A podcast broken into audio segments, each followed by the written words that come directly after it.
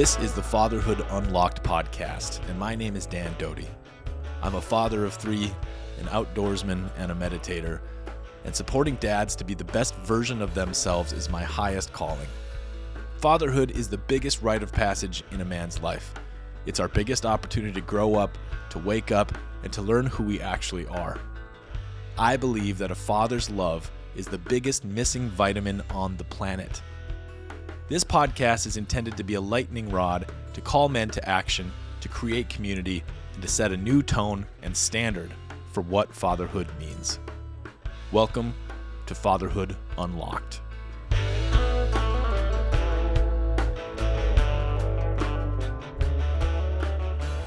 Are you a nice guy? That's a valid question. How does that land? If you're not a guy, do you know any nice guys? How are they doing? How's it working out for them? Today's guest is Robert Glover. Dr. Robert Glover is a therapist, coach, speaker, and educator. He's a relationship expert, and he's been at this for more than 40 years. His seminal work is called No More Mr. Nice Guy. It is a book that I have recommended to countless hundreds, maybe even thousands of men in the past decade. I read it when I was 29, maybe, and I just reread it this last week. It was really impactful the first time, and it's impactful today as well. I'm really grateful and really enjoyed this conversation with Dr. Glover. The dude is seriously knowledgeable about the psychology and the well being of men in general and how men interact and relate to their partners and to the world and to themselves. Nice guy syndrome. I'm going to try to boil it down very briefly here, and Dr. Glover will tell us far more about it. But nice guy syndrome is the belief that many men have, for very valid reasons, that they need to give in order to get. That's a very simplistic way to say it, but we all know the phrase nice guys finish last. And this conversation in Dr. Glover's work goes into this with a lot of depth and a lot of precision. I think Dr. Glover's work is basically necessary for men to read. I think this is something everybody should have an idea about, and I think it resonates for an immense amount of people. When you're in men's work circles, there's kind of three big books. There's there's probably more, but there's three big books that you hear about all the time. One of them is this book, No More Mr. Nice Guy. The other ones are The Way of the Superior Man by David Deida and Iron John by Robert Bly. I would think in the last 30 to 40 years, these are the perennial books that men who are on a, a quest of self improvement and self identity and self discovery, these are table stakes reading. This is this is really important stuff. And out of those books, I think that Dr. Glover's is the most accessible and in some ways the most reachable from from the mainstream lens. In this conversation, we go all over the place. We talk about fatherhood, we talk about how to potentially not raise children who become nice guys and are hamstrung in life. We talk about how to be a dad if you have some of these tendencies to not have boundaries and to not be bold and not to have your own sort of life going on and only be living through others.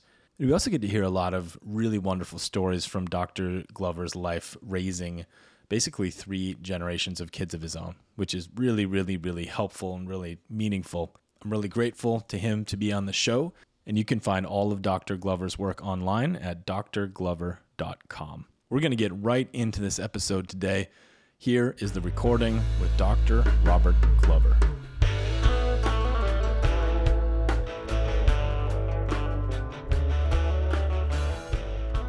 Uh, Dr. Robert Glover, thank you immensely for being on the show. It's a pleasure to have you here, man. Dan, thanks for the invitation. I I, I, I love talking about being a dad. Perfect. Me too. Uh, first question, which has nothing to do with being a dad. How many podcasts do you think you've been on so far? I, I, like it when I get asked a question that I've never been asked before. I, I don't believe anybody's ever asked me that. Um, I'd have to take a stab. You know, I I at times do four or five interviews a week. Um, yeah, not always, but I, I go yeah. through. Yeah, I, I and I could probably yeah. schedule more than I do, but I've also have a policy. I never say no to uh, an interview request. Um, nice. Uh, even the guy saying, you know, I'm, I'm, just started a podcast in my mother's basement. I don't have any followers yet. I love your book. Can can can I interview you? Go, sure, let's do it. You never know. Uh, you know, where yeah. that might be yeah. the ne- next Tim Ferriss right there. Yeah. So, oh, let me just take a stab. Um, thousand, two thousand, maybe. Yeah. Just amazing just stab at it. I had a hunch. I had a hunch, you know. I mean, so just for context for the listeners, right? So uh, I first read your book, uh, No More Mr. Nice Guy. I, I was trying to come up with the exact date. I'm not very good with that in my own life, but probably 13 or 14 years ago, um, somewhere in that zone. And if, if I believe right, uh, No More Mr. Nice Guy was, did it, was it released in 2003? Is that accurate? Yeah, uh, you know, it, yeah. it, it came out originally in, in, an ebook format, but it got picked up by a publisher, uh, Barnes and Noble at that time. Um, yeah. and they, and they put it out in print early 2003. So we're we're sitting right on top of of the 20th anniversary of No More Mr. Nice Guy. That's incredible. And you know, this is the first time we've ever spoken, and, and so I'm familiar with your work. And you know, I've spent uh, a good majority of my adult life, my professional life, with men, working with men. Um, and you know, I've probably recommended your book to God, I don't, I don't even know. You know, through newsletters and through digital means, you know, thousands and thousands of of yeah. men. And um, you're, you know, you're making you're making all my car payments. I appreciate that. yeah, yeah. Well, I guess just just to set this up, right? And I'm. Uh, you tell me if I'm way off base here, but that book has it's just been a, a phenom in a sense. It has hit such a note. Uh, and part of what we'll get into later is I'm just curious so much about how it fits with fatherhood and how it how it's tracked over time, and we'll, we'll get into all the all the you know the the unique questions that I've come up with here. But I I just want to say up front that you know I read it 14 years ago. I'm reading it right now. I think I got through like 60% of it in mm-hmm. preparation for this for, for our talk today. And it it just lands, man. It still lands. It's it just it hits. It still hits. And uh, you know, from a distance, it it looks like that piece of work that you created has had a very, very long and vibrant life and still seems to be just like cranking is am i am i seeing yeah. that right yeah you, you're seeing it right you yeah. know um yeah. it took me about six seven years to write it because I, I didn't set out to write a book i i just had started working on what i came to call my own nice guy issues of you know being a passively pleasing conflict avoidant you know um passive aggressive indirect non-boundary kind of guy and thinking why wouldn't everybody love me and um, i started working on that on myself and i was a therapist. And so uh, as I started getting awareness about my nice guy behavior, I started noticing a lot of the guys, especially coming to me for couples therapy, because my doctorate's in mm-hmm. marriage and family therapy. So they're coming for couple therapy, wives, girlfriends, and they would start. Uh, they say, "I'm a nice guy. I'm one of the nicest people you ever meet. I treat her better than her ex. I'm raising her kids. I try to do everything to make her happy. I buy her everything she wants. Is never good enough. She's never happy. When's it going to be my turn? She never wants to have sex anymore." And I'm going, hey, I, I, I can finish your sentences. yeah. Then there was the the single guys that would, you know, I, I, it took me a little bit longer to figure out the connection between them, but the single guys, because I was in a relationship, so I wasn't yeah. quite as at that time attuned to to single life. I, I did many years later, and have written a couple books on dating as well. So the single guys were saying, you know, all the women, I have lots of female friends. They all tell me I'm great. I'm amazing. Some woman is going to be so lucky to have me as a boyfriend someday, but they don't want me. You know, if I'm so amazing, how come none of I always end up in the friend zone? You know, that's probably before the term yeah. friend zone was all that popular, but kind of that sentence. And so I started thinking, all right, th- th- we're all following a similar paradigm. That mm-hmm. if I sacrifice my needs and wants, if I'm generous and giving and conflict avoidant and um, you know, just do whatever I can to make other people happy, uh, they'll like me, love me, and I'll get my needs met. And you know that so that I started a No More Mr. Nice Guy group every other Wednesday. I started just writing kind of chapters, or now we might just call them blogs. I mean, this is 30 cool. years ago. You know, I just mm-hmm. started writing and and kind of uh, started kind of material. I was just writing what I was discovering about me, about nice guys, where it came from, what doesn't work, what works better. And you know, these guys and often their wives and girlfriends kept saying, you know, Robert, you should write a book. There's a lot of people out there that need it. You should go on Oprah. This could be a bestseller. Um, yeah. Never made it on Oprah, but after about six, seven years of writing, kind of got put got it finally finalized to what it looks like now. If I'd published everything I'd written, it'd be that thick. You know, it's only about yeah. this thick. Then it took three years to get it published. Uh, I found an agent uh, who's, mm. who was a very experienced New York agent. Um, you know, 20, 20 something years later, and you know, he's still still my agent. Mm. Um, he liked the book. And so he was shopping it to big publishing companies. And so many editors, many female, said, Robert, I like your book. It's a good book. It's well written. Yeah. But there's always a but. They all had the same but. Our marketing department says men won't buy a self-help book. Yep. And I go, well, how do they know that if you don't publish self-help books for men? I go, you don't know the men I'm working with. These guys will buy the books. They want to be better. And um, and that this was pre-Amazon. Um, and so, you know, nowadays a guy hears a podcast, this is pre-podcast, right? Yeah. Now a guy hears a podcast or, you know, goes on YouTube and here's a link. Guys go on Amazon and buy that book. And then Amazon said, people bought this book, bought this book. So they buy that book. Men buy books. You probably, you know, buy a lot of books. Uh, I buy books. I don't read them all, but I buy a lot of them. So anyway, um, took about three years to get it published. As I said, came out in print in uh, early 2003. 20 years later, uh, my royalty checks keep getting bigger every year. Um, awesome. the Awesome. sales is translated in many languages. I was in Germany uh, four weeks ago. I got invited over there to speak at a men's conference of 300 guys, and guys were coming up with my book in Polish and German, wanting a signature. And I didn't realize this, but I, I guess I'm kind of a rock star over in Europe. Yeah. Uh, I, I- they, Cool. they kind of they kind of told me that once I got there. After my talk, I was the keynote speaker. I got like a three four minute standing ovation from all these German European guys, and I go, Wow. I, I can die complete now. I mean, I thought I that and that actually as as a recovering nice guy, that was hard to just stay up there and just receive it. I wanted to Sure. walk off the stage, get the Sure. attention on some. I thought, Robert, breathe. This is this is 30 years worth of work right here. Yeah. You know, breathe.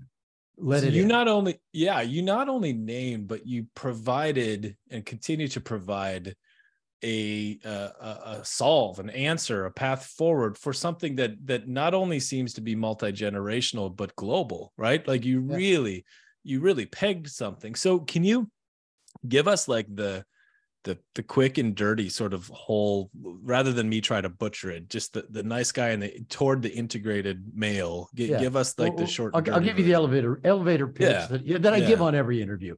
Yeah. Um, so Robert, what is the nice guy syndrome? Okay, Yeah. so here's just the the briefest, uh, and and by the way, this applies to women as well. Um, I had much- that question. I'm glad you said Yeah, that. I, I would say I. I would say 85 percent of No More Mr. Nice Guy applies to women because Mhm. you know, and basically, nice guy syndrome is codependency, is Got is, gi- giving to get, and Yep. is or borrowed functioning is another term for codependency. I only Okay. exist when I function in the context of another person, right? yeah So women had been identified as codependent for years. And when I wrote No More Mr. Nice Guy, I intentionally did not use the word codependent. You won't find it in the book, but that is what I'm describing. Because up till that time, the only ways codependency was used was either like with spouses or family members of addicts Mhm. and or women who, you know, women who love too much kind of thing. And, and so I wanted to write No More Mr. Nice Guy because nobody'd written to, um, to men about this dynamic of, of giving to get, covert contracts, as I call them, external validation, conflict avoidance, lack of boundaries. Um, there wasn't anything out there at that time. So I wanted to write something that people didn't go, oh, he's just talking about codependency. I, I wanted, I wanted to get their attention and, and give them a unique, and, and a lot of times people say, is that codependency you're talking about? I said, yeah, exactly. Yeah. So a nice guy, and, and you know, for women listening, just you can fill in nice girl in this, or you might be thinking about somebody you know. By the way, just like in the last week, I think I've gotten like three emails, two from women therapists, you know, saying they give their, their book to a lot of their clients. Because in the past, women therapists, nice guys would come in, they didn't know what to do with them. Yeah. This guy's a nice guy. You know, what's, Yeah. what's his problem? You know, Yeah. and, and so women women therapists like it um, uh, another woman wrote me this last week and another therapist said could you write a book for partners of nice guys Mm, and and you know yeah. so anyway a nice guy is somebody who's inaccurately internalized an emotional belief that they're not okay just as they are right Yep. and this happens early in life in infancy our first few weeks first few years of life every child every time a child experiences an uncomfortable sensation they're hungry and don't get fed they're cold and don't get wrapped up they're dirty and don't get changed parents fight they get abused they it's trauma to a child all of us experience trauma every time we have an uncomfortable sensation being very narcissistic and having a very immature brain the the, the Mhm. male prefrontal cortex does not develop till we're about 25. That's why our Yeah. car insurance rates go down. We quit doing such stupid stuff. So we're, we're more, you know, more insurable. But our the part of our brain, the, the amygdala, the survival part, the fight, flight, freeze part is fully online. It governs respiration, heartbeat, and that part of the brain, uh, theorized, absorbs emotional memory. That becomes our Hmm. operating system. Uh, it used to be for for geeks, it used to be what we called the DOS. You know, uh, uh, it's a machine language that all the apps run on top of. The apps are just uh, how we function in life. But our emotional belief about self and the world gets inaccurately internalized at a young age. We believe we're the cause of every uncomfortable experience we have. So all children try to do two things at a pre-verbal level. We, we don't think this out. We feel it out like, like an animal. Yep. One is we try to soothe or medicate the uncomfortable feeling we're having. We might cry. We might stick a thumb in our mouth. I sucked my thumb, thumb until I was five years old. Think I might have been medicating something. Mhm. Uh, we eat, we sleep, we uh, try to smile, we, we will we'll, we'll, become oppositionally defiant. These are not rational, thought out responses. They're very primitive responses that an infant, young child will develop. So that's response number one. How do I escape the uncomfortable feelings? Response number two is how do I prevent these uncomfortable feelings from happening again? Mhm. Everybody does this in life, but there are different paradigms that we develop how to do that, often based on just our own natural temperament, our our the, the- just the family experience we're in, our birth order. It could be a you know a lot of things that influence how, as a very primitive, uh, pre pre-verbal, pre-thinking state, how do we deal with this stuff? Now, then, so we carry the, that, and that's where neuroses comes from. That's what neurosis is, is, Okay. is, is what we internalized about ourselves and the world and how we try to manage, you know, Mhm. uncomfortable things. We take those emotional neuroses operating language, and then as we get older, more information gets filtered through that emotional operating system about our lovableness. The, the technical term is toxic shame. I'm not Yep. good enough. There's something wrong with me we try to manage those uncomfortable feelings. And again, some people become nice guys, nice girls. Some people become overachievers. Some become underachievers. Some become oppositionally defiant. Some become perfectionists. There's many ways to try to deal with this. And when, when we hit adolescence and we're going through a lot of developmental stages, a lot of hormones, we try a lot of different things on for how to how to fit into the world, how to how to Yeah. be loved, like get our needs met. And then as we come out of adolescence into early adulthood, that is pretty now solidified. So, you know, by, by the time, you know, so let's say a man hits 19, 20, 23 years old. Yeah. Those nice guy patterns are solid. It's how we view self and world. Here's how I have to show up to be liked, loved, get my needs met, and try to control my world in a way that it feels predictable to me. Now, we're all doing that one way or another. Nice guys just have their own unique way of doing that.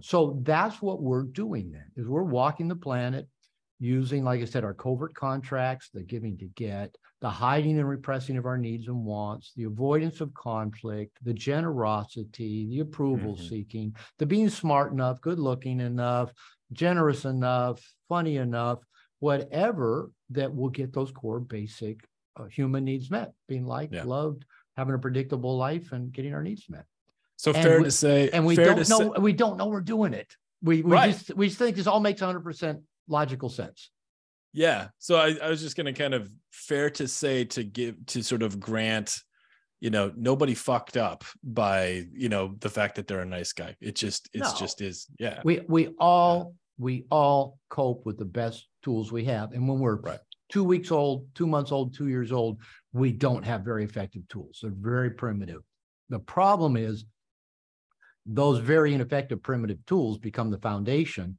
of how we try to Mhm. cope as we come into adulthood. But we don't we don't know that. We don't get it. And Yeah. add to that most nice guys i've worked with especially you know what i'll call the i'm so good nice guys their natural temperament just is to be fairly easygoing and not you know my, my my mother used to tell women i dated bobby never did like conflict. And i'm going who the fuck likes conflict? You know why would you like conflict? But i tend to be attracted to women who like conflict yeah my, i tell my wife all the time you love to fight and, and she kind of does she kind of likes to you know have, have a good row um Uh-huh. and you know i'm just going you know can can we just skip the whole fighting thing You just accuse me of something I haven't done. If I, I can just start yelling at you and calling you names for that, why don't we just skip the whole conflict part? Go straight to the, the outcome. She goes, no, that's not as much fun. I go, okay, Yeah. all right, let's fight. Um, so, but that's my temperament. I don't like fighting. I don't like conflict. I'm generous by nature. I'm giving by nature. I'm pretty easygoing. I don't know why everybody tells me I'm controlling because I think I'm pretty easygoing. You know, I'm not controlling. I just know what I like. You know, um, so a lot of that's natural temperament. So no, nobody fucked up. We're born with the temperament. You know, we're, we're- we're talking about fatherhood and dads, and anybody listening to this has had more than one kid knows they all pop out with their own temperament. They're, they're, Yeah. they're, oh yeah, you know, totally. same same gene pool, completely different combination of genes and co- totally different temperament. I raised my my my stepson in my second marriage tended to be really oppositionally defiant. So my my biological son from my first marriage, I've never really had to punish him. Never gave him a spanking in my life. Now, my second son was oppositionally defiant, never spanked him either. But what I realized to really get his attention, rather than trying putting him in timeout, he's just go in his room and throw the ball against the wall, you know.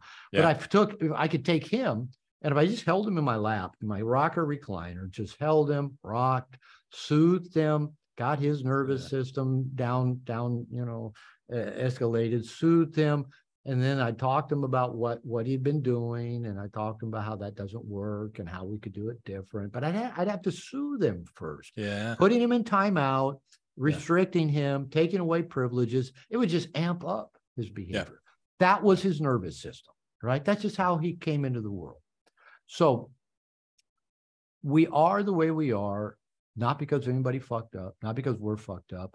We are like everybody else, just trying to make our way through the world, get our needs met, get love, try to have a, smooth life, uh, try to not, you know, be stressed about money all the time. You know, we're just, we're all just basically doing the same things, just in Yeah. different ways.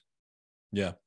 So I'm just going to throw out. I have two big questions, right? I'm just going right. to put them on the table now, and you can, you can attack them how you want. But two scenarios. One is dads, fathers, and you know a lot of the men in my community, um, they see fatherhood as like the biggest thing in their life, the most important thing, right? And part of what we're doing is just you know trying to create community and education to to you know put our put our money where our mouth is on that. Like if it is the most important thing, Yeah. let's let's lean into it, right? And so um so for dads who could identify as nice guys right I'm- i i, I want to talk about that Yeah. and then maybe even more importantly i you know this um the, the phrase that strikes me so deeply is just that you know these things happen because we feel we're not okay just as we are right, that's that's so core. And you know i have a seven year old a four year old and a one year old right now and and doing my best to be intentional about this job. But for me and other dads I, I think the big question on my mind is like what wisdom can you share with us to to do our best right not not to do a perfect job not Yeah. to not to nail this like in every way but how might we um provide the best we can so that our I mean, in this case, boys or girls, right? Our children um, Sure. may not have to wiggle themselves out of these binds later on. Interrupting this conversation for just a little bit to tell you about Father's Fire. Father's Fire is an online men's group for dads. We have launched just in this last month, and we have a growing program uh, of a really bunch of committed dads who are like minded, like hearted, and are on track to just continually step up and step in as a dad and take ownership and take leadership, do the inner work and do the outer work to do the best that they can. The intention here is large scale impact for the dads involved, for their families, for their partners, for their children, and for future generations.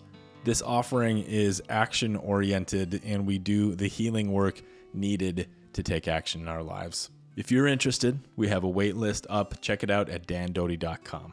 My training is in marriage and family therapy. So when I was in Mhm. private practice for 25 years, I mainly worked with couples and families. And I, I I basically told every parent that came in with, you know, with a child, with child issues, is I'd say, you know, you're gonna fuck your kids up. Yeah. That's okay. We're, we're, we're not perfect. We didn't have perfect parents. Uh, we're gonna mess our kids up. And, and I'd say that's not really the issue. The issue is how you recover from that because I I've I've like I've worked with people that were like in their 60s or 70s who still had issues from childhood with their like their mother. Yeah. And, and that's why everybody goes to therapy. They got mother issues. Um, and I, I would ask like a 60 year old woman who had like an 80 year old mother that still was critical and controlling. And I- I've asked people, I said, if your mother came to you and said, I owe you an apology. I'm sorry. I wasn't the best mom. I was controlling. I didn't love you in the ways you wanted to be loved. I could have done better. I said, how would that land? And they, they always would start crying. They go, Mm. I, I'd so love that. So Mm. it's not so much the mistakes we make as how we Yeah. recover from them. I, I, I sent my, my son, I've got a, um, my son will be 38, my biological son will be 38, um, next month. And I, I was at a, a men's retreat, uh, about three weeks ago and we did some dad work. And it was really powerful. My father's dead. He, he passed away about 12 years ago and I was really at peace with him. I didn't talk to him for 15 years as an adult, but I'd already really mended those fences and was at peace when he had a stroke and died. Yeah. Um, he wasn't perfect, but I, I'm grateful for many gifts he gave me. Mhm. And so we were doing this dad work. And so he said, you know, reach out to your fathers. Well, you know, I, I just sent up some gratitude to my father. And um, and I just sent a message to my son, tell him how proud I am of him. I've got a 16-year-old granddaughter. He's the custodial parent. He is such a good dad. I just went camping with him and my granddaughter last week. Such a joy to be around both of them. And I, I sent this message. I says, you know, I'm I just so respect, you know, how you are as a dad. Uh, I'm, I'm proud of you. And I said, I know I was far from perfect. And I said, if at any time you ever have anything you want to bring up or dive in or talk about, you know, I'm open to it. And he wrote back, and said, thanks for that. I appreciate that. He says, yeah, a lot of times I don't think I'm doing well enough, but I appreciate, you know, and he goes, yeah, yeah, I appreciate you offering to, and you know, whether or not it ever brings anything up, the door's open.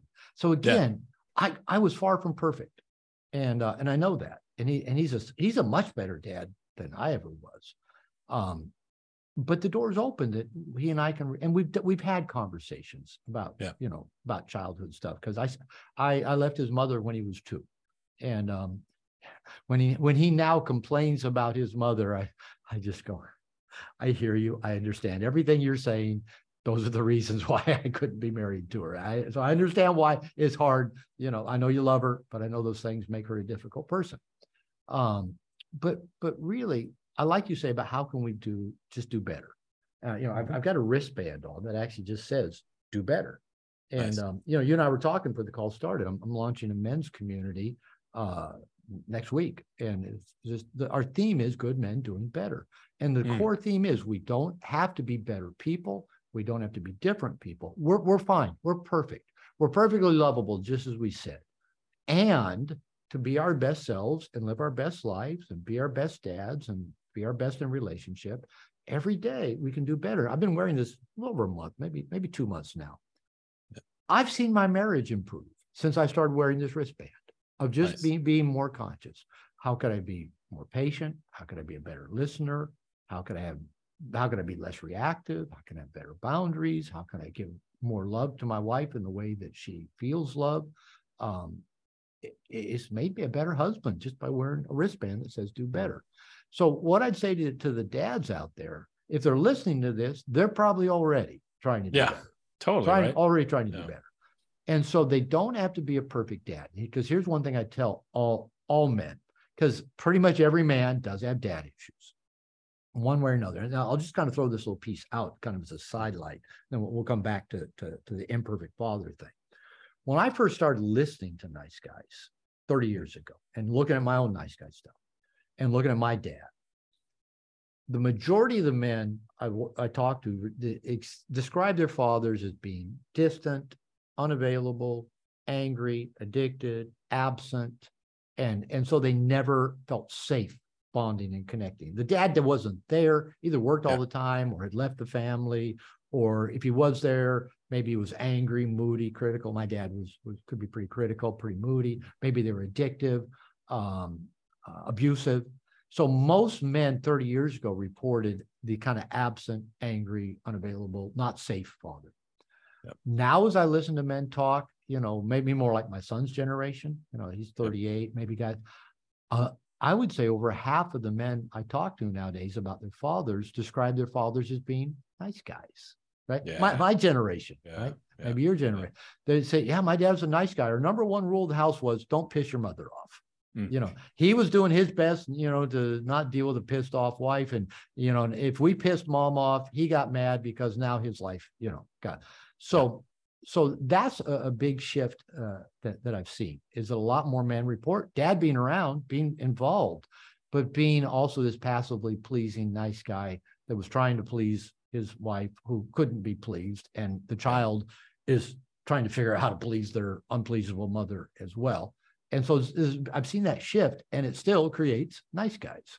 Um, Interesting. Yeah. Well, let's let's hold on. To, let's follow that for a second because that was that was one of the curiosities I had coming in was, you know, so I'm I'm 41, so I'm just a little bit older than than your son, and and you know I've been talking to and working with tons of dads the last three years specifically, and and there, there's a definite pattern that actually kind of um, elucidates it a little bit for me to to think about that, to think of like a a generation, maybe boomers or something where where there was you know a layer of niceness that that were brought into dads because one of the things i think it's it's been spoken maybe a little more sharply or harshly um but so many you know men in in the circles that i that i run have have like a a frustration or anger that yeah that their dad didn't stand up more or didn't yeah, you know take take the reins or you know and and there's a lot there's a a lot of the men are are sort of there's some anger about like so here I am now having to basically be the chain breaker and do all of this family healing and so obviously that's not the only thing that's being said but that there's definitely a a, a pattern there Yeah, I'm curious there's a pattern. So let- let's let's, let's talk Yeah. all about that. Let's talk about Yeah. dads. Let's talk about Yeah. generational uh, uh, parenting. yeah please excuse me. Uh, I, I remember when my stepson, my, my stepson from my second marriage and my biological son were about six months apart. So they grew up together, were best friends, and um, and just I, I, I loved I loved being a dad, raising the, those two boys. And um, I remember one time, um, I, I was I think I was already writing No More Mr. Nice Guy, maybe close to finishing, and my stepson probably about 15, 14, 15 I already knew the language around nice guy because I, you know, the conversations, you know, they were coming, Dad, I got buddies that need your book. Finish your book, Dad. You know, can we get my hat? You know, um, a- and and I remember one time my my ex-wife was, I think she was going off on me because like I hadn't left my shoes by the front door exactly how Hmm. she wanted them, something like that. And she was just going off on me. And I remember my son kind of looking up, going, "You gonna let her talk to you like that, pops?" I thought, no, that's not a good role model for him. I looked at her and I said, Was there anything else you wanted? She goes, Put your shoes by the door. I said, I'll be happy to, but you don't get to talk to me that way. Yeah. And that was such a good, and she did. She, you know, then, it, uh, all she really wanted me to put my shoes over there. But let's do that differently, right? yeah And so I know that you know, my son was saying, "Are you going to let her talk to you like that, pops?" Yeah. I thought he needs to see me, it, it, you know, stand up. So, so let's talk a little bit about about dads, our dads, because I think one of the things I used to tell parents when I, when I was doing parent, you know, uh, family therapy, is that most people tend to parent one of two ways. One is exactly the way their parents parented, consciously or unconsciously, or the exact opposite of how their parents parented. Maybe their parents were controlling and demanding and, you know, religious and overbearing. And so now we're going to be open and let our kids, you know, swear and have sex. And you know, we'll go the other way. And as they say in 12 step programs, the opposite of crazy is still crazy. You know, if we're Hmm. basing how we do something by just doing it 180 degrees different from some other toxic way of doing it, we don't still have a very good standard. Now, it's funny, I, I was doing some writing a few months ago, and I thought, well, I've, I've used that term a lot. You know, the opposite of crazy is still crazy. People have a hard time kind of understanding what it means. Yeah. I thought, and I, and I was writing, and I wanted to give reference to, you know, where I, I, I got it from 12 step programs. So I Googled who said the opposite of who wrote the opposite of crazy is crazy. And it came up, said, Dr. Robert Glover, the author of No More Mr. Nice Oh, no Guy, says. I, I get to reference me. I didn't make that up. But so it's funny how the internet works that way. Yeah. Um, so just parenting exactly the way our dad parented or parenting the exact opposite may not be what our kids most need because we've already talked about it. every kid needs something different. Scott Peck writes about that in his book, The Road Less Traveled. Great book, highly recommend it. First section is Okay. about love and about parenting. It, it is the all time best selling self help book, self improvement book okay re- a really deep book. But but he talks about for children to internalize that emotional belief that they're valuable and loved, their needs are important, and the world is like my family. We basically have to, be, the parents have to be filling their own bucket up in sufficient ways. Mhm. Most of us Mhm. try to parent from an empty bucket. That doesn't work Yeah. well. Um, we have to be filling our own bucket up, be attentive to each child's needs, and every child may have different needs, and then give to them, Peck said, in timely and judicious ways. And I Hmm. add to that consistent, because I think Mhm. that I've, I've, I've actually worked with adults who had terrible childhoods. My granddaughter has a terrible mother. She asked Hmm. me, you know, five, six years ago, how come I'm the only kid in my school with a crazy mom? You know, she Mm. knows her mother is Mm. terrible. She is. She, she's batshit crazy. Um, and my my granddaughter is really well adjusted because she knows mom's crazy. That's not me. Mom is Mm. consistently crazy. What happens, a lot of people that grew up in relatively good families, but had inconsistent, you know, mom would have her bouts of depression or Got it. dad would, you know, be angry or unavailable. It- that inconsistency really messes with a child's identity and their Mm. predictability of, of in life. Okay. So I, I, I recommend Scott Peck, you know, to, to all, yeah. all, all Yeah. parents and all dads. So, well, but what I tell men about dads, our ancestors were not raised by one or two Right. young, immature, low functioning adults. Our ancestors were raised by a tribe. And, you know, uh, Hillary Clinton, who I'm not a fan of, but wrote a book, It Takes a Tribe, about, and parenting does take a tribe. Mhm. Our ancestors, if we go back about um, 10,000 plus years ago, when we, before we became more of an agrarian society, go back to hunter gatherer, tribal, you know, roaming around society the boys kind of stayed in the tribe to about five, six, seven years old. As they reached adolescent puberty, there was always a rite of passage. The men of the tribe came and took the boy. Robert Bly writes about this. Took the boy off to do the rite of passage. Maybe he was tying him down to an ant hill or you know all night long. Maybe he was doing you know a sun dance. Maybe he was jumping out of a tree, bungee jumping with a vine before we had bungee cords. You know, it was something you know in in 300 the movie. You know, the boy goes out and just has a spear and has to defend himself against a wild animal. And the boys that survived became warriors. The ones that didn't, you see their bones end up in the bone pile. So our ancestors were initiated into the scary world of the masculine. It's dangerous out there by other masterful men who themselves had been initiated. So every boy had a tribe of masterful men raising them. Now maybe we have an absent dad, a distant dad. We don't even have uncles and grandfathers around in an extended family anymore. Many of us are raised by our mothers who, you know, maybe with best of intentions and maybe they're great moms. I say no more Mr. Nice Guy, a woman can't be the substitute for a man. And, you know, I've, I've I've not gotten many angry letters about my book, but the most angry letters I've ever gotten were from guys who said, How dare you say my mother wasn't the perfect mother? My dad was an Sure. asshole and she was great. Sure. And, and I go, Okay, okay. I just made a statement that, you know, moms can't be the dad. So here's the thing Yeah. everybody's dad was inadequate, no Mhm. matter how good of a dad they were. They were still inadequate. You could grow up, dad might have been great at being involved with you, going to your scout meetings with you, coaching your teams with you. Um, but maybe he didn't teach you to work on cars. Yeah. Maybe he didn't teach you how to handle money. Maybe he didn't teach you uh, how to get laid. You know, maybe he didn't have a sex talk with you. He will have failed you in some significant way. And that's true for everybody because one man cannot parent a child adequately. Every child is going to get inadequate parenting, inadequate fathering. Now, when you talk about, you know, kind of breaking the cycle, the Buddhists talk about each individual is dealing with a karma of seven generations back and seven generations forward. Mhm. And I, I, I, I don't describe myself as Buddhist, but I like, you know, a lot of, of some of the core teachings. And I, I like that teaching. I, I don't know if I believe in karma or not. I think the older I get, the kind of more I kind of do.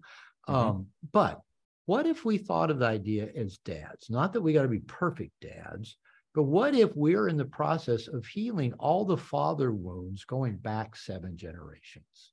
Yeah. And what if we're also healing for all the seven generations that come after us? Not because we're going to be perfect dads, but we're, we're doing just a few little things different and better than what we experienced and what our father experienced and what our grandfather experienced. But I tell you what, when I started listening to guys talk about what they know of their fathers and grandfathers, almost by the time you get back to grandfathers, almost every one of them was abused, had an abusive father, uh, grand their fathers, great grandfather, addictive, many lost fathers in wars. You know, millions of people, millions yeah. of dads died in World War One and World War Two. Right, millions yeah. of boys were left without fathers, and that that's been what's been passed on to us today. Is if we just go back three generations, almost every man grew up without a father because dad was dead for yeah. one way or another, or in a controlling, abusive father or an alcoholic father. Well, it's and, easy to to plot that backward too with all the other yeah. wars, right? I mean, that wasn't yeah. the first time that war happened. You know, the the hunter gatherer thing makes complete sense to me. My entire orientation to this world of, of masculinity came. Uh, I, I, started my career as a, a wilderness therapy guide and, and, worked with groups of young men yeah. in the wilderness. Right? Like our forefathers. And you mentioned that um, you know when you first were marketing your book, I, I almost sold the book at a very young age, 27 or 28, about young men and masculinity, and I got the same feedback. Right, it was like you know dudes aren't going to buy this. And that's a quick aside, but what what what two things stuck out. One is what I knew at a very young age is that we needed a ton of mentors. We needed a ton of people in our life to balance that. I got lucky. I had a you know taekwondo instructor and a boss on a pig farm and an anthropology professor like i i stumbled into a, a nice you yeah. know full full set of mentorship and, and, and, a lot of men do fortunately a lot of men i, yeah. I call that the saving yeah. grace for having lack of okay. perfect fathers a lot of men you know football coach maybe somebody in the military maybe a professor you know mm-hmm. and and and a lot of men do fall into some good man that becomes part of a committee a team that, yeah. that, that, that yeah. makes up for the our deficiencies of our dad. So that's that's beautiful. The, the other quick uh, historical note. So uh, you know, I was reading your book this week, and last weekend I was in Vermont with my with my family, and my wife's parents have a have a little farm, like a rescue farm, and right amidst right amidst uh, a, a large Amish community.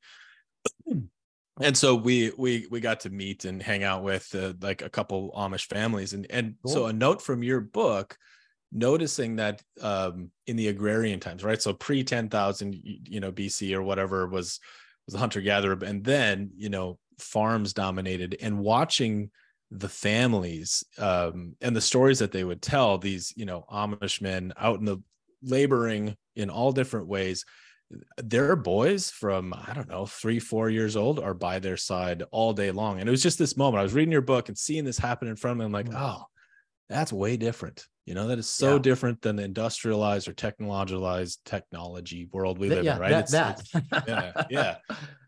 Yeah. yeah. So that was that was a cool beautiful. moment. And, and, and boys boys need that. And that's when I go back and say, for example, a mother can't be the father. Um, she just can't. She can't give the boy that experience. They have a different view of the world, and they're they're not going to have you know take your son to work day, and you know, and and you know the the boys just need the, the different. I just quick little example when my boys, my son and stepson hit adolescence, you know, they they they they they, they listened to pretty offensive rap music and sagged their pants down and their boxer shorts and they were spitting and and you know and and my my my ex-wife, the, the stepmom, uh, she you know I am the music and she just go on off on them. And I had to give them, you know, my job was not to say, don't listen to that music. Don't, you know, don't sag your pants, don't spit. I had to teach them is how to do all of those things in a more conscious, less offensive ways to other people. How yeah. could they listen to the music? I'd talk to them. What do you like about the music? What what are they saying in there? And we would actually have conversations, you know, about, about the music. Now I go back and I, I, listen to, you know, some Snoop Dogg and, you know, something I go, that's actually pretty good music. um, and, and, so, you know, and then like the spitting, I'd say it's okay to spit, but you don't spit on the sidewalk. Mm. spit over over there on the lawn and you don't spit when you're talking to somebody you know and and you know and we would have conversations about it. even around around sexual stuff my my boys grew up during the you know the boom of the internet you know our, our 1st mm-hmm. home computer basically, once, once we got internet connection, basically was used for stealing music on Napster and looking at porn. Yeah, that's what- Yeah. oh, home Yeah. computers are great, you know, because I had two uh, Yeah. 14 year old boys in the house. We tried everything to, you know, you know, put the computer out there in the middle of the house where, you know, they are looking at porn, whatever. And the only thing, believe it or not, we, we lived like a lot of, lot family, we lived for when we got broadband, right? And could get Uh-huh. off dial up. Dial up was so Uh-huh. slow. We had broadband for about a year and the, we couldn't get the boys off the computer. Yeah. we actually went back to dial-up connection because you know, like for boys looking at porn, you know, It's- they're coming up yeah, one I line do. at a time. You I remember that? one remember. I go, sure I, I, I think that's a booby. I think that's a booby. Oh no, it's just an elbow. you know, you know, one line at a time. Porn is boring when it when it loads one line at a Uh-huh. time. So those are the things we grew up had I, had to deal with. Yep. No other generation had dealt with 24-7 access to pornographic images. So my my wife found some videos in my stepson's drawer. And she came to me, she said, I can't believe he's looking at this stuff. And I go, he's 15 years old, he's 16. uh, you know, that's that's the only thing he's interested in. And I said, okay, here on out, you leave it alone. You don't have conversations about this stuff. In fact, at about 14, 15, she and I, and we actually, you know, for, for whatever other issues my ex-wife and I had, we parented pretty well together. I'm really grateful mm-hmm. for that. And at about 14, 15, I said, you don't parent anymore. You don't discipline anymore. Really what I said. I said, from here on out, you just be a lap. You, you know, if he needs to come and get some connection and get some love from his mother, that's your job. No more discipline. Hmm. I will handle all discipline from here on out. Kind of the masculine initiation. Yeah. yeah. I tell you what, I've, I've raised four step kids, including my son, five kids. They all preferred I discipline them, not their mothers. Their Hmm. mother's form of discipline always involved a lot of words, often a lot of yelling, a lot of shaming, a lot of scolding. My discipline is listen, we're not going to do it that way. Here's how we're going to do it. Understood? Well, no, no, no. This isn't a discussion. Understood? This is how we do it. Understood. They they prefer that discipline over mom. Yeah. any day. So I I I I I've told all my wives, my all my multiple wives, at certain age, I'm the disciplinarian. Yeah. You you just be the lover. You love on them when they need it. And the, the kids appreciate that. And and and and I could give them that structure. So I told my son, I said, okay, we know you have these videos in your drawer. I've told your mother she doesn't get to look in your drawers anymore. She's out of the picture. I will check every now and then. I said, hmm. it's your stuff. I said, if there's something there I think's inappropriate for your age, I will tell you about it. I'll talk to you about it. I will take it, but I'll let you know I'm taking it. But it's not because you're bad or doing anything wrong. It's just, you know, wait, wait to grad, wait to grad, Yeah. graduate level Yeah. from, you know, from your, Yeah. your age and your development. And so that's the kind of structure and discipline a boy needs and primarily needs from his father. So let me ask you if you had not healed or worked with your nice guy tendencies, could you have held those boundaries? No, no, Yeah. I didn't have boundaries. I didn't know, you know, Yeah. I, I got a PhD in marriage and family therapy at 29 years old. All right. I I'd never I never heard of boundaries till I was in my mid 30s in my second marriage and already had the PhD. I went to I got into therapy and I started working with a new therapist. Very first session with this woman therapist, she said, let's talk about boundaries. And she got a string out, put it on the floor, did a little interactive exercise with me. It used that to illustrate personal boundaries, how it's our responsibility to be clear, to identify them, to let people know who gets to come in, what they get to do, how long they get to stay, when it's time to leave, you know, and, and that it's our, our responsibility for, you know, enforcing them. That was all new language. I, Yeah. I, am going, how come nobody taught me this? And I, I, I could do a whole, you know, a ramble about why none of us have boundaries. Um, but ba- basically, because when we're small, the big people get to do whatever they want and the little people Right. have to put up with it. And then little Right. people grow up to be big people and nobody ever says, you're a big person now. You can say no. You don't have to let people treat you bad. So I had to learn about boundaries at, at that age. So yes, kind of like, you know, when my stepson, dad, you can let her talk to you like that. I said, was there anything else you wanted? That was my boundary. You know, we're, we're done doing this. Yeah. Put your shoes by the door. Done. You know, boom, boundary, better communication, done. Yeah. So no, if, because I still remember I used to tell my second wife her middle name ought to be overreact because that's what she did in every situation. And she never overreacted when I told her that 'cause she knew that was true. She used to Mhm. say, You're my rock of Gibraltar, I'm your Bermuda Triangle. So every time that's why I took over the disciplining and parenting. Every time, you know, she would need, you know, try to parent or discipline once, once the kids got in adolescence, she overreacted to everything. And when I said, You go to your room, you go read a book, go chill. I'll handle it. That was my being able to set a dis, set a boundary, a loving one with my partner, with with with my present wife Lupita. I, I live in Mexico. My wife's Mexican, so are my stepkids. So I was, you know, I, I had to learn Spanish in my 50s and 60s. I got that. I I, Cool. I, I, I I wanted to learn Spanish. So my wife haven't heard she hadn't done this in a while. She would be giving my stepdaughter, who's now 15, math help. And um, and the first time my stepdaughter, who has ADD, you know, Mhm. didn't get something right or didn't follow a process, I could hear my wife's voice getting louder and louder and louder. Now I sucked at math. I know somebody getting mad at me for sucking at math doesn't wouldn't have made me better at it. yeah. And so I, I've tried to talk with my wife. I don't think this is helping her actually. Well, she isn't paying attention. I go, okay, I, I get that. I said, tell you what, every time I can hear your voice in my office with my doors closed, I'm going to come out. I'm just going to give you a kiss and I'm going to turn around and walk away.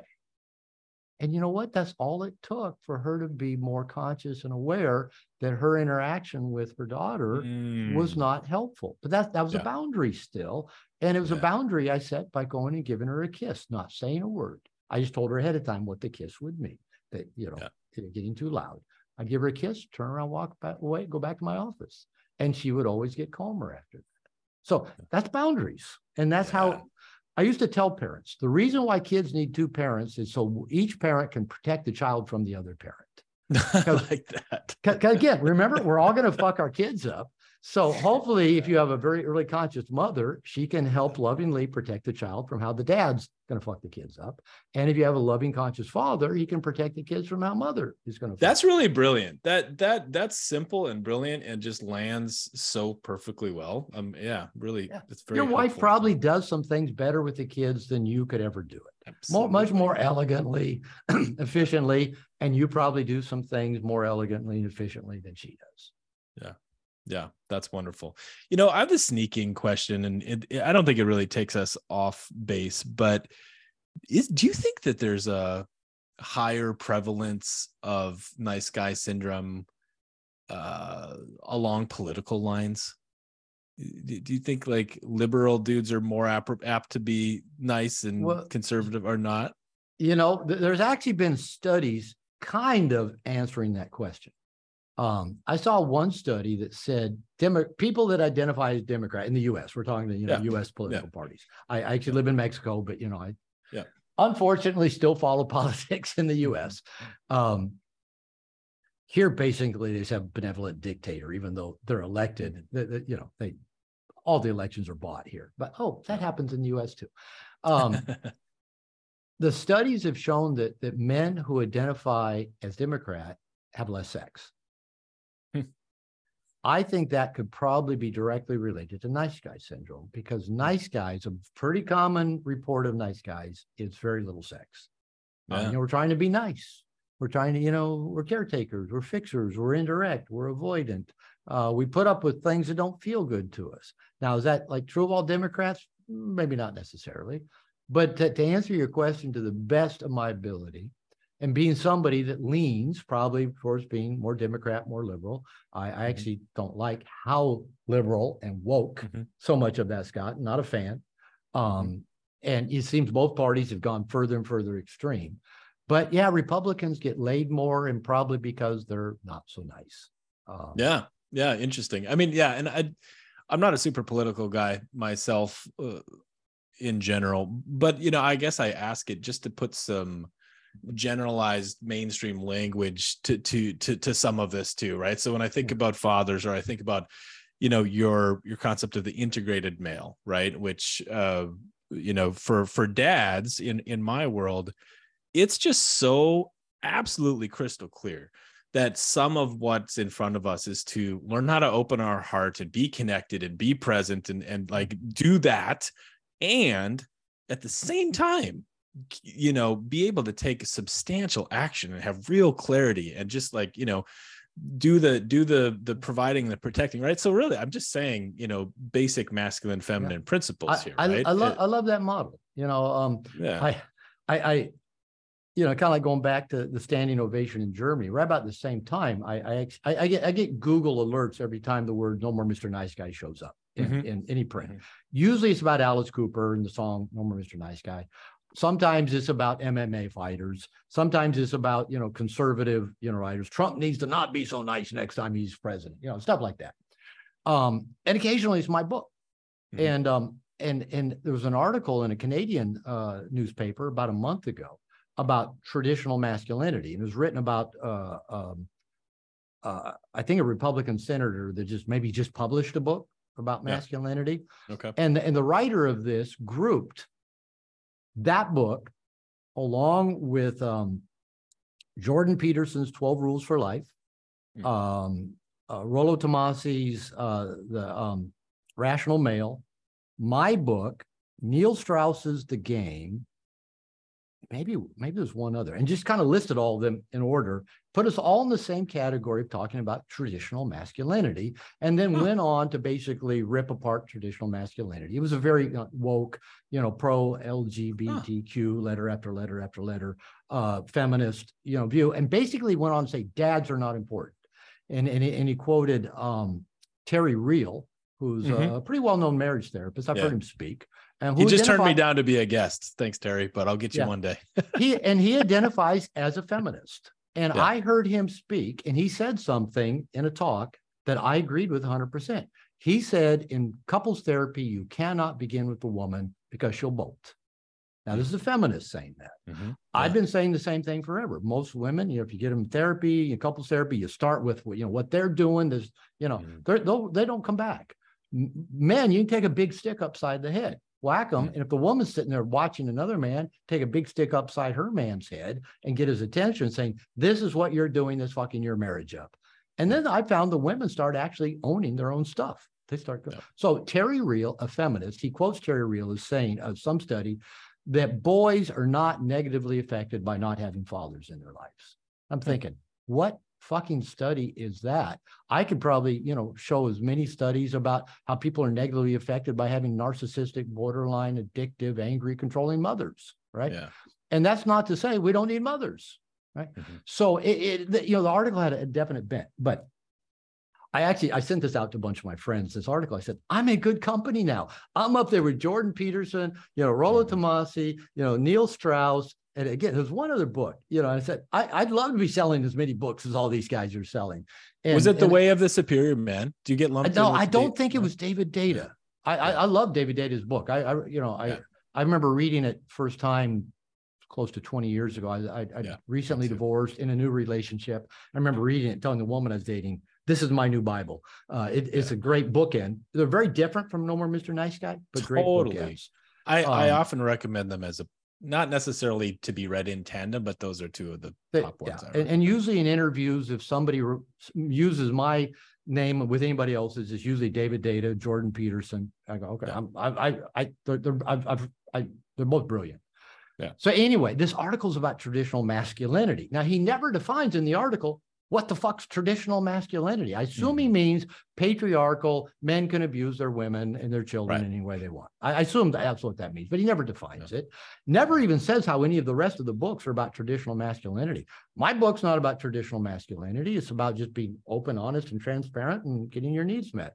Jordan Yeah. Peterson's book's not even directed at men, it's directed at people. Yeah. Uh, Rollo Tomasi is kind of almost a non-traditional masculinity where, where the men are, you know, spinning plates and not not providing and protecting for women. Mhm. And and and Neil Strauss's, which is kind how to talk funny and play games with women Yeah. you're dating. How's that traditional masculinity? But anyway, there's this thing of that like traditional masculinity has this e- evil connotation. But the truth is, the way I look at it, kind of going back to a David Deida model, we all have a masculine and feminine energetic self. Everybody, men, women, everybody. The masculine part of us does. The feminine part of ourselves is done too. It's basic yin and yang. That's that's been that model's existed Yeah. for thousands of years. The masculine goes out and penetrates, and the feminine is penetrated. Now, we all have both of those. And I found that most relationships work best, not where you have a dominant masculine and a submissive feminine, but where you have two people that are accessing both in conscious ways and have a very reciprocal relationship. My Totally. wife, my wife is strong. She's at the gym right now. She goes to the gym and she out squats me any day of the week. She's just a badass. She grew up eight out of 10 kids in poverty in Guadalajara, Mexico. She learned to fight at a young age. She's been through more abuses than any person should ever have to deal with. Like that, and she likes to fight. I grew up white bread, Seattle, Washington, around a bunch of Boeing engineers families playing soccer and baseball and getting a good, decent public education, right? You know, and, so she's more masculine than me. Yeah. And she's always said, I know I've got bigger balls than you do, but I don't ever want to, I don't, and, and nobody ever debates that. Everybody knows Lupita's got bigger balls than me. You know, I, I'm just pretty easygoing. Yes, dear. But, but she goes, but I don't ever want to feel like my man's balls are small. And I said, I don't want to ever say jump. And he says, how high? So I love it when you tell me no. I love it when you lead. She goes, I love it when you tell me what to do because it's coming from an open hearted, loving, conscious place. Now she may resist and push back, but if I'm conscious and firm and I'm giving my gift to her, she appreciates that kind of open hearted, masculine Yeah. leadership, not control, not telling her how she can or what she can or can't do. She's free. She can live her life however she wants. And, you know, there are certain ways I'm, if you're going to hang out with me, you know, here's some things that's Yeah. the way I do it. And, and so I don't, I don't, I, I get that some things about patriarchy were abusive and bad and repressive. And the original goal of patriarchy was to provide and protect. It, it, Mhm. it, it was to be the people that looked out for the survival and well-being of wife and children. There's good and bad in it, right? But it's just Yeah. to say all traditional masculinity is evil. That's that's an extreme that you know I I don't know. So I mean, it's a pendulum. It- open-hearted yeah. masculinity. Yeah, we're in a pendulum swing, go. no doubt. There you go. I think we're actually swinging back to a really good place.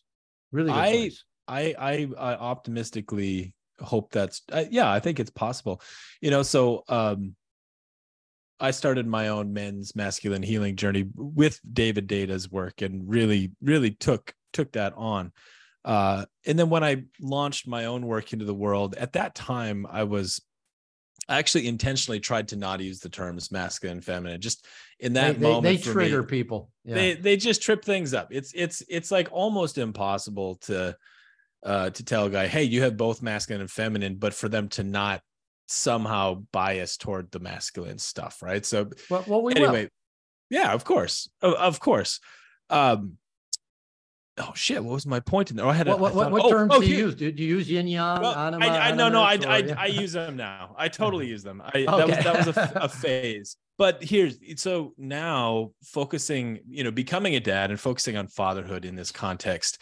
I just find I'm curious what you think about this. I just find the the role of dad to be such a an incredible uh, micro to the macro of like at this point if i were to attempt to define masculinity or some sense of that i would try to be descriptive about what the job takes as a dad Yeah. right the the holding boundaries and the nurturing and the all of the parts and to me um in this moment if i were to like write a short book on it i would i would try to i would build that idea out Yeah, and, I, and I- I think- like that.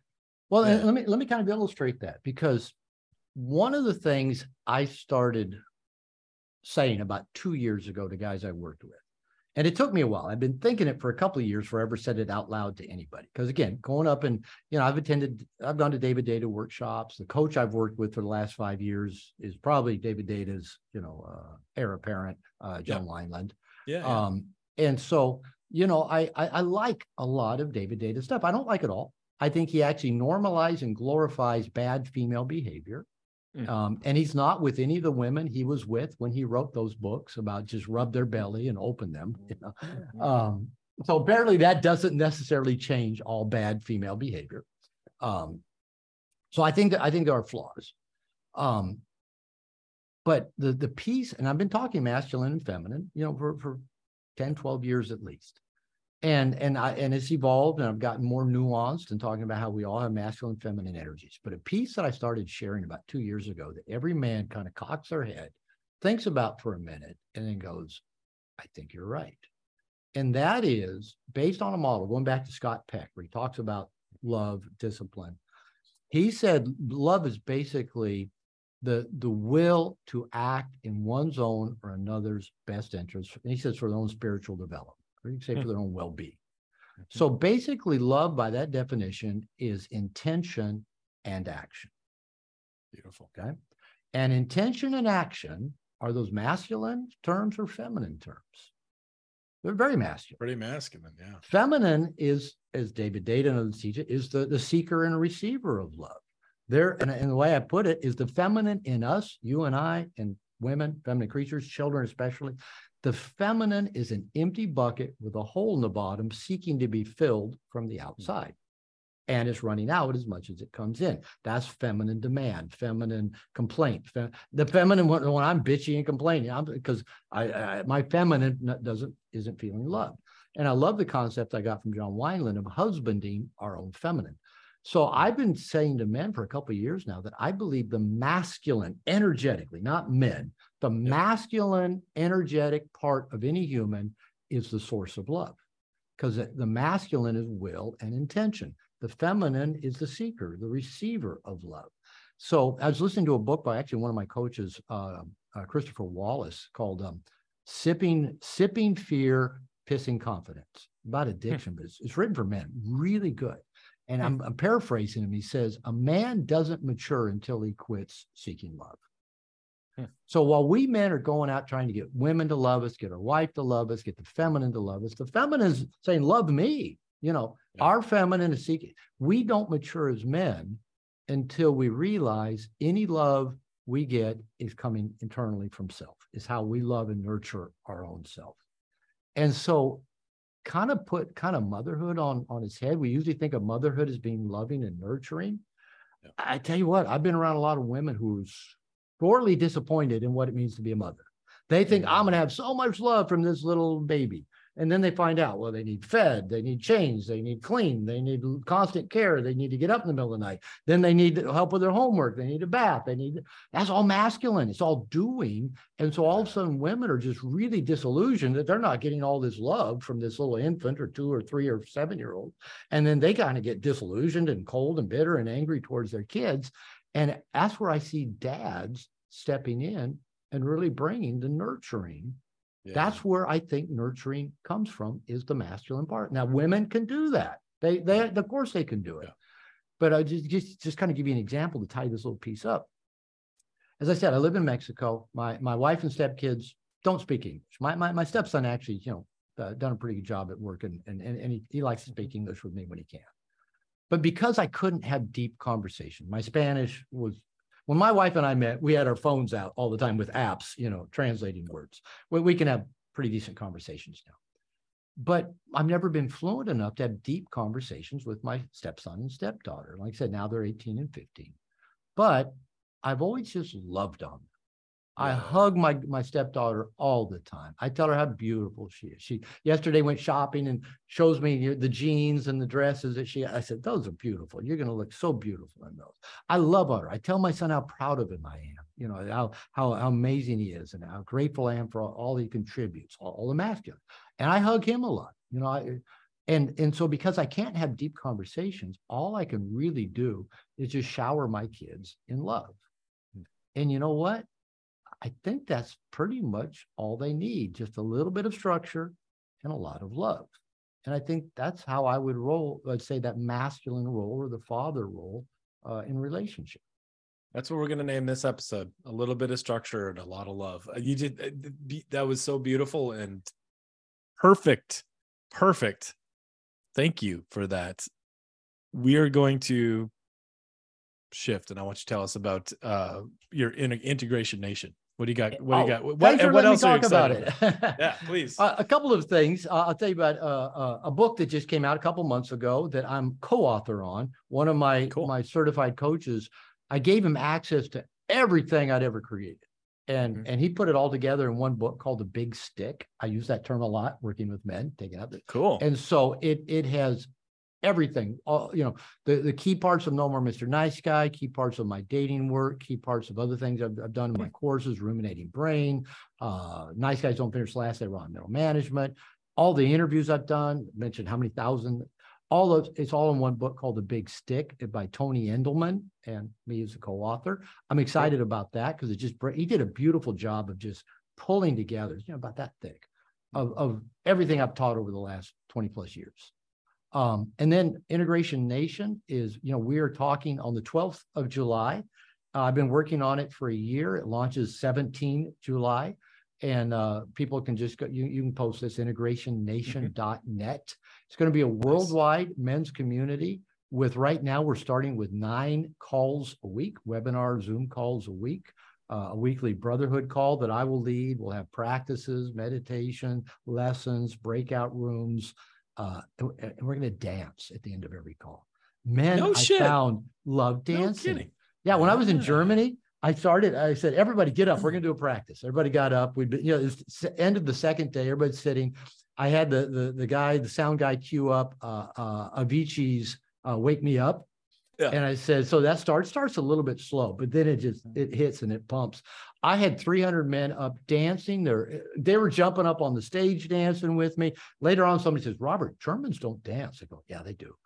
So every call in Integration Nation is going to end with dance. Just, you know, all the way from hip hop to R&B to, you know, just classic. We're going to, we're going to end with five minutes of men dancing on camera.